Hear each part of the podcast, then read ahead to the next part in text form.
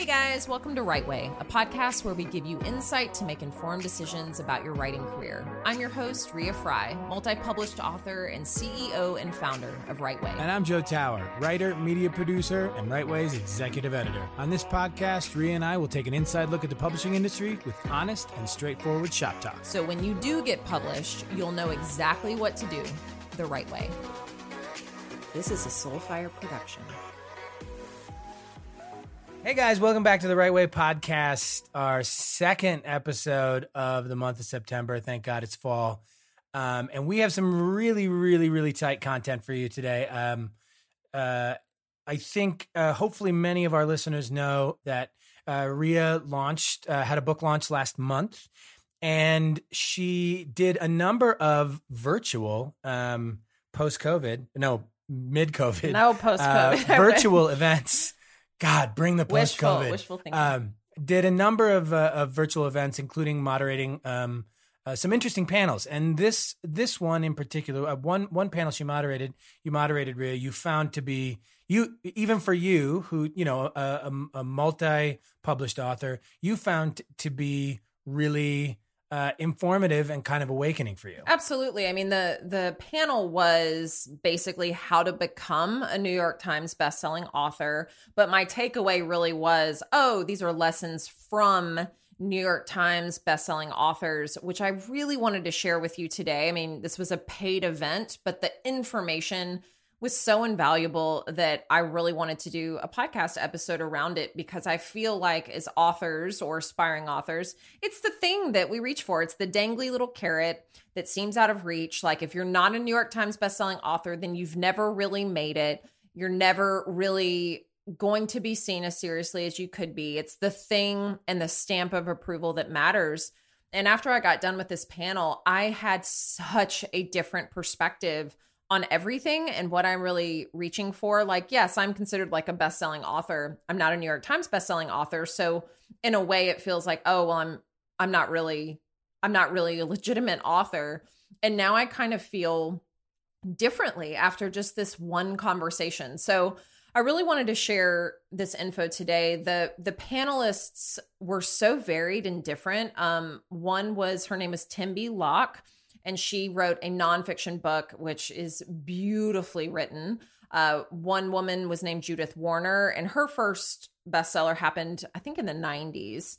Um, and then Christina Schwarz, who is also a nonfiction author. So So you had three New York Times bestselling authors on the panel. Yes, and one was Christina Dope. Schwarz. I think was a number one New York Times bestselling author, which you know is so hard to hit. So Uh, I'm just curious. It, it was there a like a sort of blanket, like one sort of uni- like uniform experience for all three of them, no, like across the not at panel. That was all. like, they were they were Huh. all so varied and different. But what I thought was so interesting is all of them not only never thought about becoming a New York Times bestselling author, it wasn't even in the realm of possibility. And I'm like, oh shit, like that's all I think about, you know, is one day hitting this. Like I feel like I I focus so much on the outcome and the results instead of just the work. And it really was so amazing and illuminating to realize these three amazing, accomplished women didn't even have it in their thought process of of actually having this happen. It wasn't what they were going for or reaching for, striving for.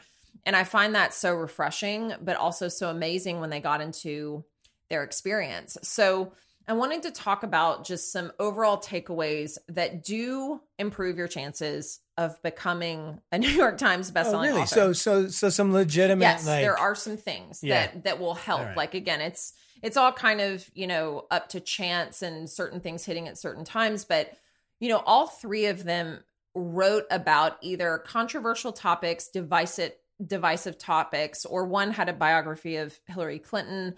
So you know Well, yeah taking yeah, like sure. a very popular concept um, or subject matter and selling that like sometimes when you can come up with something that is quite unique or you're hitting at the right time especially with nonfiction i feel like if you ride that wave of of writing about something um, one of the the authors judith said you know in terms of nonfiction if you surf the zeitgeist at just the right moment or on just the right subject, sometimes magic will happen and you can hit that list or sell. But then you gotta like but then then it does there is something about that that's interesting because then it does come down to execution Of like course. if you can trap if you can bottle that like the like the currency of timeliness then you got you you got to like churn out that fucking book man Absolutely. And I mean, a lot of times when it's nonfiction, you know, you're creating that proposal. So they haven't written the book yet. They're they're delivering the promise of this juicy, amazing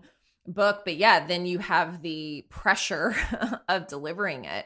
Um, I think for all three of these writers, they had a very strong in-house team that pushed their books and that really, you know, were their biggest champions and biggest advocates. And, you know, that doesn't always happen. I mean, hopefully your team is going to be really pushing your book, but you've got to remember any publisher, whether big or small, has various projects that are publishing at various times throughout the year. And unless you are that lead title or, you know, you're going to make a splash or you got a huge book deal, sometimes you don't get the attention that you wish you had.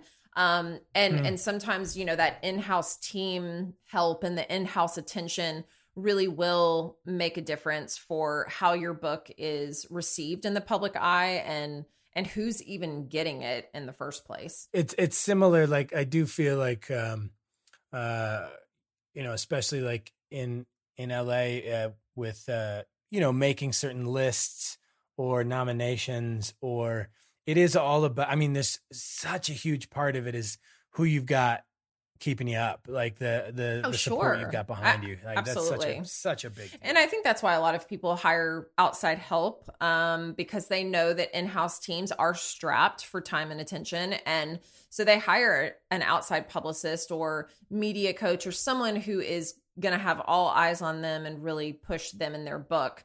Um, so that definitely helps. But what I what I thought, and I've always known, but two of these writers landed on Oprah's book club and then Reese Witherspoon's book club. And Tembi Locke, who I just like totally fell in love with on our call, she's like, Reese Witherspoon is the reason my book became a New York Times bestseller. And for so many writers, they know that. I mean, if you if you land a huge book club like that, if you get on a massive roundup on a cover of, you know, one of them was on the cover of the New York Times book review or had like some sort of huge magazine coverage, then the chances are yes, you know, hundreds of thousands or millions of people are going to be not only seeing your book but being urged to buy it because it's been endorsed by a celebrity. And that is the single quickest way i think in this day and age specifically to become a best-selling author specifically a new york times best-selling author is to have that endorsement and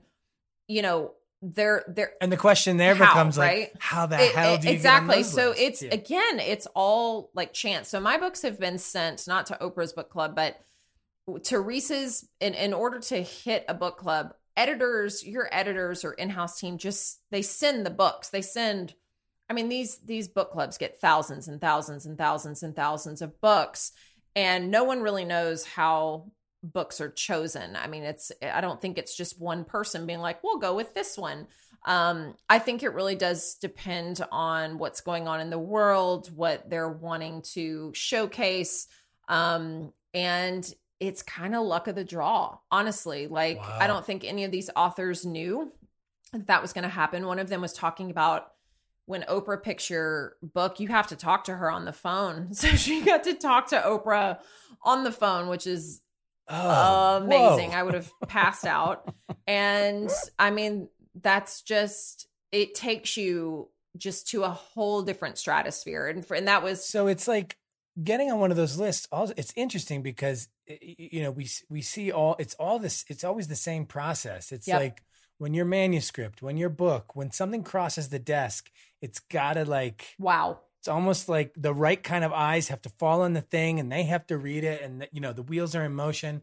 It's uh, it's it really is like roll a bit of rolling the dice. Oh, a hundred percent. I mean, I mean, you got to have the dice to roll, of but course. it is still a roll of the dice. But it's so interesting how some books hit and some books don't. And I remember with Gillian Flynn, you know, who wrote Gone Girl, which was huge, but you know, she didn't get so Sharp Objects, which was one of her, I don't know if that was her debut or her first book, you know, that turned into a series. And that did not get optioned until way after the fact that she'd been published. And then Gone Girl became an instant bestseller. And then I think they went back and looked at everything.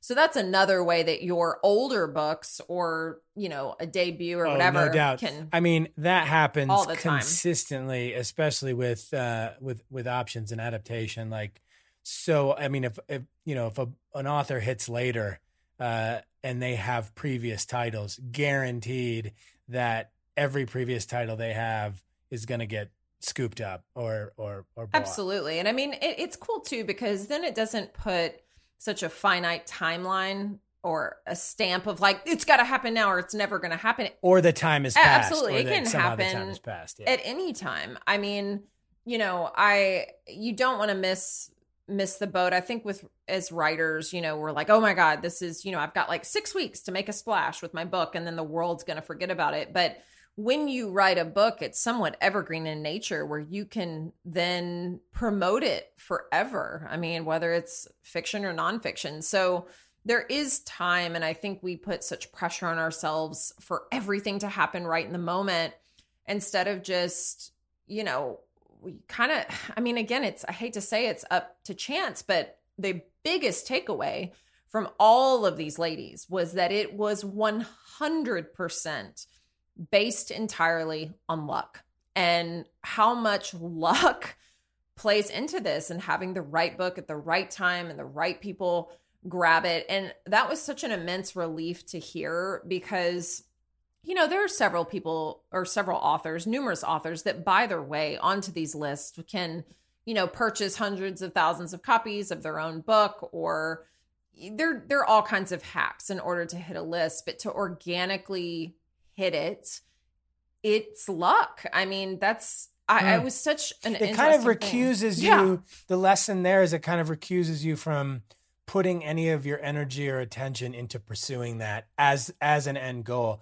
i think it reminds me of you know we ha- we were having a conversation a few episodes ago about uh about um you know adaptation and option and that kind of thing and that like when an author writes and publishes a book and is hoping for that big movie deal or that that the movie based on the book like don't think about the movie based on the book if your book gets optioned that's the success like don't you Yes. know don't start yeah don't start putting all your eggs in that other Yeah, and. Tembi Locke, I loved what she said when I interviewed her. She was like, you know, I, I was, she was just happy to be in the arena. She was like, if five people read my book, I was overjoyed. And I was like, wow, what a beautiful, refreshing way to look at it. I'm sure that's why her book's been so successful because she's was not only so humble, but just so appreciative that her book was chosen by Reese's Book Club, that it's made such an impact and such a splash. And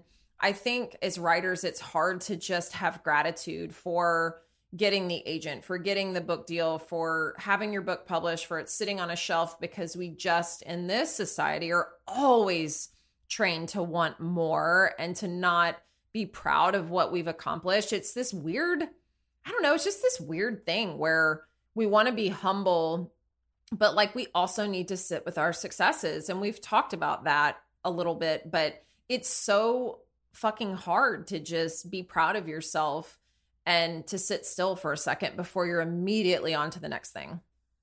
that's i love that you said that because i do think and i've seen this uh, uh seen this play out in real time with uh you know people that i know that are uh trying to uh, work their way up the ladder in in the in the movie industry or the t- or tv or whatever. It's it's like we never and and i'm not saying that you have to like get to a tier and and settle. And i'm saying that yeah, give your second, give yourself a second to enjoy what you've earned um, and the success that you've earned. Completely. Instead of the moment you get, to, like, you're not happy with any level of success because you're always just looking at the next next step above. Yeah, and one of the writers that I interviewed, Judith Warner, she was talking about it was the day before publication, and like everybody had picked up her book, and you know, it was gonna be um I mean, it was a New York Times bestseller, but like, oh, I don't, I don't remember if her book had been picked by Oprah, but like all of these successes were about to hit, and her whole life was about to change. And her agent was like, "This is the moment that you enjoy the anticipation of it," because the reality for her afterwards, all of these beautiful doors open. Like she got a column and I think a radio show, and her career exploded seemingly overnight. And then this was back, like, I think when the recession hit she lost her radio show. I think she might have lost her column as well. And she said there was this moment where she felt like she realized everyone saw her for the fraud that she was and that Ugh. she had this crazy imposter syndrome and that it had all these beautiful doors open and then they were all slammed shut and she Jesus. and and that's the thing when you hit that when you get to that pinnacle of success you see it with freaking actors you see it with writers there is nowhere to go but down. You are open to more criticism when you are on that bigger scale, and there's just it's farther to fall. And well, and how many writers, how many authors out there who've published and have seen success from that one publication become get uh, get like performance anxiety oh. and don't don't have the balls to follow well, up. Or you know, when your second book, because it's so hard to hit that again. Like uh, you know, several of them have had two two books that have been New York Times bestsellers, maybe out of like five or six or seven or whatever. But you're automatically expected to hit that same level every time. Yes, so of course it's performance anxiety and I just think it's a whole lot of pressure if that is what you're hinging your success on. And all three of them kept talking about just like keep your head down and keep yeah. working and write better books because great advice. When you do, yeah, when you Judith was saying when you strive for those external validators, you don't have resilience if you are basing if you're valuing yourself on your external wins and what the world thinks of you when everything falls apart, which it could, and for her it did, if you don't have resilience, then you're done. And I will say, like, my daughter, ironically, was just asking my husband's reading a book called The Art of Resilience about this incredible guy who, like, swam across the coast of it was either the coast of England or I mean, it was just something ungodly, like that I've never heard of. And he wasn't even a swimmer. And he just decided, like, I'm gonna go swim, you know, for thousands of miles. And my my daughter was like, What's resilience? And we were trying to explain it to her. And I feel like that's one thing that I have always had in my life is is being resilient and getting used to just massive disappointment and going forward anyway for the love of the thing and not the result or the outcome. And and that's in any artistic like outlet that's huge i think you have to have that kind of and resilience. i think that the combination there the resilience but also i love that piece of advice keep your head down and keep working. It's like never look to the top of the mountain nope. to see how far you have to go. Just keep looking at just take one step. Just take each step take each day. And i think it's great advice also to just focus on writing better books because if you hit that kind of success with one and you go into the second looking to recreate the success you're not going to focus on the quality of the nope. book you're going to you're going to you're going to put all your focus on what effect you think that book is you want that book to completely have. and the only thing you can control i've been told this by my editor i've heard it a million times but the only thing you can control is the work is your writing. Yeah. It's not how it's received. It's not if you get a massive fat book deal. It's not if it gets universally reviewed and loved and adored, or if you get a movie deal or whatever, or if it just tanks. Like, that's not really what it's about. And it's tough though, because a couple of these writers started like back in the 90s, and writing was a very different world. It was easier to make a living. You got actually mm. paid like in you know one or two lump sums so you could take the time to write the book and now with you know your your advances being smaller your advances being split up into three payments sometimes four payments and then all of the other shit you're expected to do as a writer there's so little focus on the writing there's so little time to do the thing that you're supposed to be doing. And it's the single biggest gripe I hear. It's just like I don't have the un or, or the focused time the distraction free time to be a writer. I'm expected to constantly be on social, to constantly be advocating for other writers, to constantly be doing events, to be in the public eye, to keep making all of this noise when that's not what we're supposed to do. Like writing, yeah. you need time. You need time to process, you need time alone, you need time away from just Eh, sometimes I'll get on Instagram seriously, like as appreciative as I am, and I'm like, this is fucking stupid. Like I'm sitting here like scrolling and commenting and saying thanks. Like I spent my entire launch day, literally my entire launch day of my book on social media saying thank you to writers who were congrat or readers who were congratulating me or posting, which is amazing. It's how the world works now. But it's every single element of this detracts from bettering yourself at your skill, at your craft. And it's kind of this vicious cycle where we really don't have time to be better writers because we're too busy fielding all of these like the commentary and worrying about our sales and and what we're doing or not doing especially in this virtual world that we're in so it, it's a challenge i think it's hard to even just live life. God, is it in ever the social in the social media universe? Let alone then also having to uh, do it while you're cultivating a career. And and we said we've said this before on this podcast also.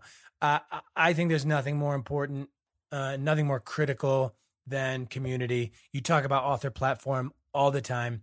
It is substantially important, but you know when you when you read when you read like and i you know I'm, I'm i work in marketing also and when you read about how brands and individuals who are brands have to engage the level of oh engagement gosh. the output that they have to it's exhausting um on social media it's just like they're talking about like you've got to make sure that you oh tweet oh 20 to 30 times a nope. day and i'm like i i tweet uh, three times and I'm wiped. Well, I mean, and I, I, I constantly feel so. I'm like, okay, at the end of my life, when I look back and I add up, if I had a calculator and I could add up the amount of hours of my one precious life that I have spent talking to people that I don't even really know. Again, I'm so grateful for, but instead of my family, the spending time in my own world or head like it's it's baffling to me and i feel like it's going to be a big regret of a lot of people like i don't know every time i go to post anything and i'm like who cares like who why am i watching why is anybody watching my world and why am i watching anybody else just focus on I, I don't know. I just I feel like it's it's very dangerous. It can be very dangerous, and I always fantasize like, God, if I ever hit hit it big or got to the point where I wanted to, I would immediately just not become a recluse, but I, I feel like there is an element of privacy that is such a luxury these days that I crave. Like I love, I really actually do love privacy. And I think having a child makes me a little bit more protective of that as well. But, you know, I love doing the podcast. I love writing. I love receiving emails or sending out a newsletter. But when it comes to posting a selfie or like, you know, just constantly having to come up with content about my book or just anything, it's it's exhausting. And I mean it's it's yeah.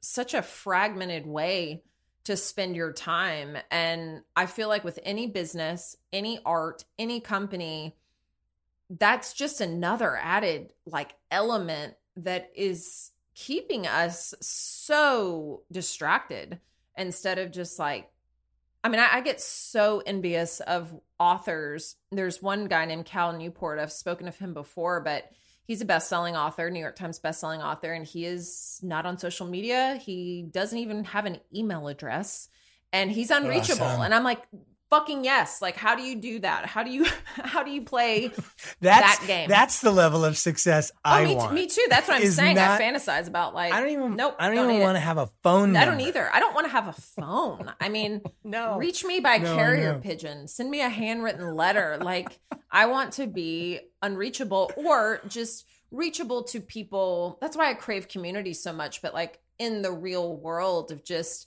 really connecting with people and not having to I don't know, like you remember when we used to take pictures just to like take pictures to then go print them Yeah. out and Yeah. we didn't even know Yeah. what we were gonna how the pictures were gonna turn out because you know you don't know with the roll of film that you took like I, I just that kind of waiting and anticipation we just don't have it anymore and Right. I, I don't know i just I'm or so and this comes up a lot. Like, and this is a total side note. And I know. Yeah, we're off on a tangent, we're, sorry. we're, we're off on a tangent. part of it um this hap this happens sometimes um is like the idea of you like you said anticipation do you remember what it was like to like think of a question or like a like something you didn't know and then having to not Oh. know it until you could go oh like look it up god i miss that all the time. And i actually if i ever have a question i don't immediately go to google. Like my my daughter asks questions all the time and i'm like yeah use that thing between your ears and like go like sit outside and think about things. It, it is baffling to me and really scary how impatient and unwilling children even are to to sit and be bored and think and ponder because they don't have to. I remember like you know, passing a boy a note on a Friday and then having to wait, you know, those excruciating two days until Monday to re- like, or if you missed a phone call at home on your landline, yeah you were fucked. Yeah. Like you, you just had to, to wait. And I just, it's, it's such a, well and it's interesting like this whole deal the whole digital uh, realm it's like capable of absolute good and absolute evil because i think about how we've been hamstrung in quarantine and how in a way that shit has saved us just a little of bit Of course. Yeah. like just a little bit it's so wild to think of how of of the spectrum of shit that internet social media how, uh, how much that it's capable but It's truly but i mean imagine going through this quarantine without the constant blast of conflicting news constantly being on social media and watching everybody else's stuff and hearing it- it's just so much noise. Like what would we have done with our time? I mean yeah it would have been isolating and and really hard but at the same time it's still a form of distraction. It's always a form of distraction. Yes it's a form of connection but you know that's all to say and to bring it back around to this like can you be a new york times bestselling author? Can you be at the pinnacle of success without playing the game that everybody else plays with the the rules of engagement and having to be someone having to have this massive author platform? And these three ladies they don't have a big digital footprint and they're fucking successful. They're rocking it. And i i just think that we get into like nope it has to be this way and there's only one way to do it. But i think you can find ways that feel really good for you. It's your life uh if you're not focused on the outcome so much don't say yes to things that don't don't feel great to you and and f- and being able to focus on the work and um i think that's what we've got to get well back what to. what i what i hear in these takeaways also is uh, you know drop the ego and focus on the God, work we talk about egos it's so hard i mean it's because that's what we're It's judged so hard, that's what we're judged by is how successful we hundred are percent. But but you know, even like l- looking at episode notes and hearing you talk about what what what you heard at this panel is like, yeah, that's the only that really will save you. Yep. If you can do that, if you can somehow like hone the spear, so or or like put blinders on and just just focus on that, then you're. It sounds like you're kind of golden, and not and and that you you and if you don't see yeah i think which is reassuring to me because i think that that's what we really want to do we want to really focus on the work but we are we get so caught up in all this other shit Well, and I think we get caught up, especially with the outcome or the results of of your sales and your numbers, because that dictates if you get another contract or not. And yeah you know, yeah. so it's this really like kind of tricky area because if your book doesn't perform well then the likelihood of you getting another book deal or another book deal is it gets slimmer and slimmer and but right. yet then you know you're if you're not getting the support that you need and the push that you need from your team then it's kind of i mean it's very unfair to you. And i think that's why a lot of people do turn to self-publishing because they just want to focus on the story and the work and get their work out there but not have to deal with all of the the bs that sometimes comes with I mean, the industry. To each his own it makes sense yeah, like, absolutely. but uh, well, that is like supremely informative. I am going to just check, make a check by everything on that list. And in six months' time, I think you will probably see me on the New York Times. That's right, list. totally. Six months. I mean, why not? I mean, and, you know that's that's the thing. I know that if and when that that happens for me, it's not going to change anything. I think it'll happen when I'm ready. I, I mean, I the only reason I ever really want that it's not for money. It's not for anything. It's just for having more readers playing on a on a bigger stage and actually showing up because I know that I'm I'm capable and I'm able. Um but there is something beautiful in in striving for it. I've always I always like actually trying to prove something more than than getting there surpassing it. I say it all the time. It's just a hitting that pinnacle of success. It's a moment. That's it's not your career. And and so that you can one day not have an email address. Oh my god, that's what I'm really after. is I have four email addresses, people, and I'm just like, I don't even want This is this is ridiculous. Like I took, but I did I take email off my phone. It has completely changed my life. I want to take social media off there as well. Um, once I get past like more of the launch, and then I won't even use my phone. I'll just leave it in a drawer. Oh God, that sounds sounds amazing. amazing. Then it's just a piece of hardware. Just a piece of hardware. Yep, that's it. Incapable of yeah. anything. you could throw it if someone tried to like steal your your handbag. Oh, or oh, something. Oh, I, throw it. I them, sometimes fantasize it. about like, oh, my phone was stolen or left, like, and just having to deal. You know, like having to navigate directions and n- not be reachable. So Anyway, um, thank you guys so much for listening. Uh, we'll be back next week uh, with all, a brand new episode. Um, if you haven't already, uh, wherever you're listening to this podcast episode, please subscribe to us. And uh, if you could rate and review the episode, we would super appreciate it. Also, if there's anything that uh, we haven't talked about yet that you would like to hear, um, you can uh, submit that as a, a, a, comment as well, or you can email us you can find all of our contacts at uh, rightwaycode.com. Thanks, guys. Until next time.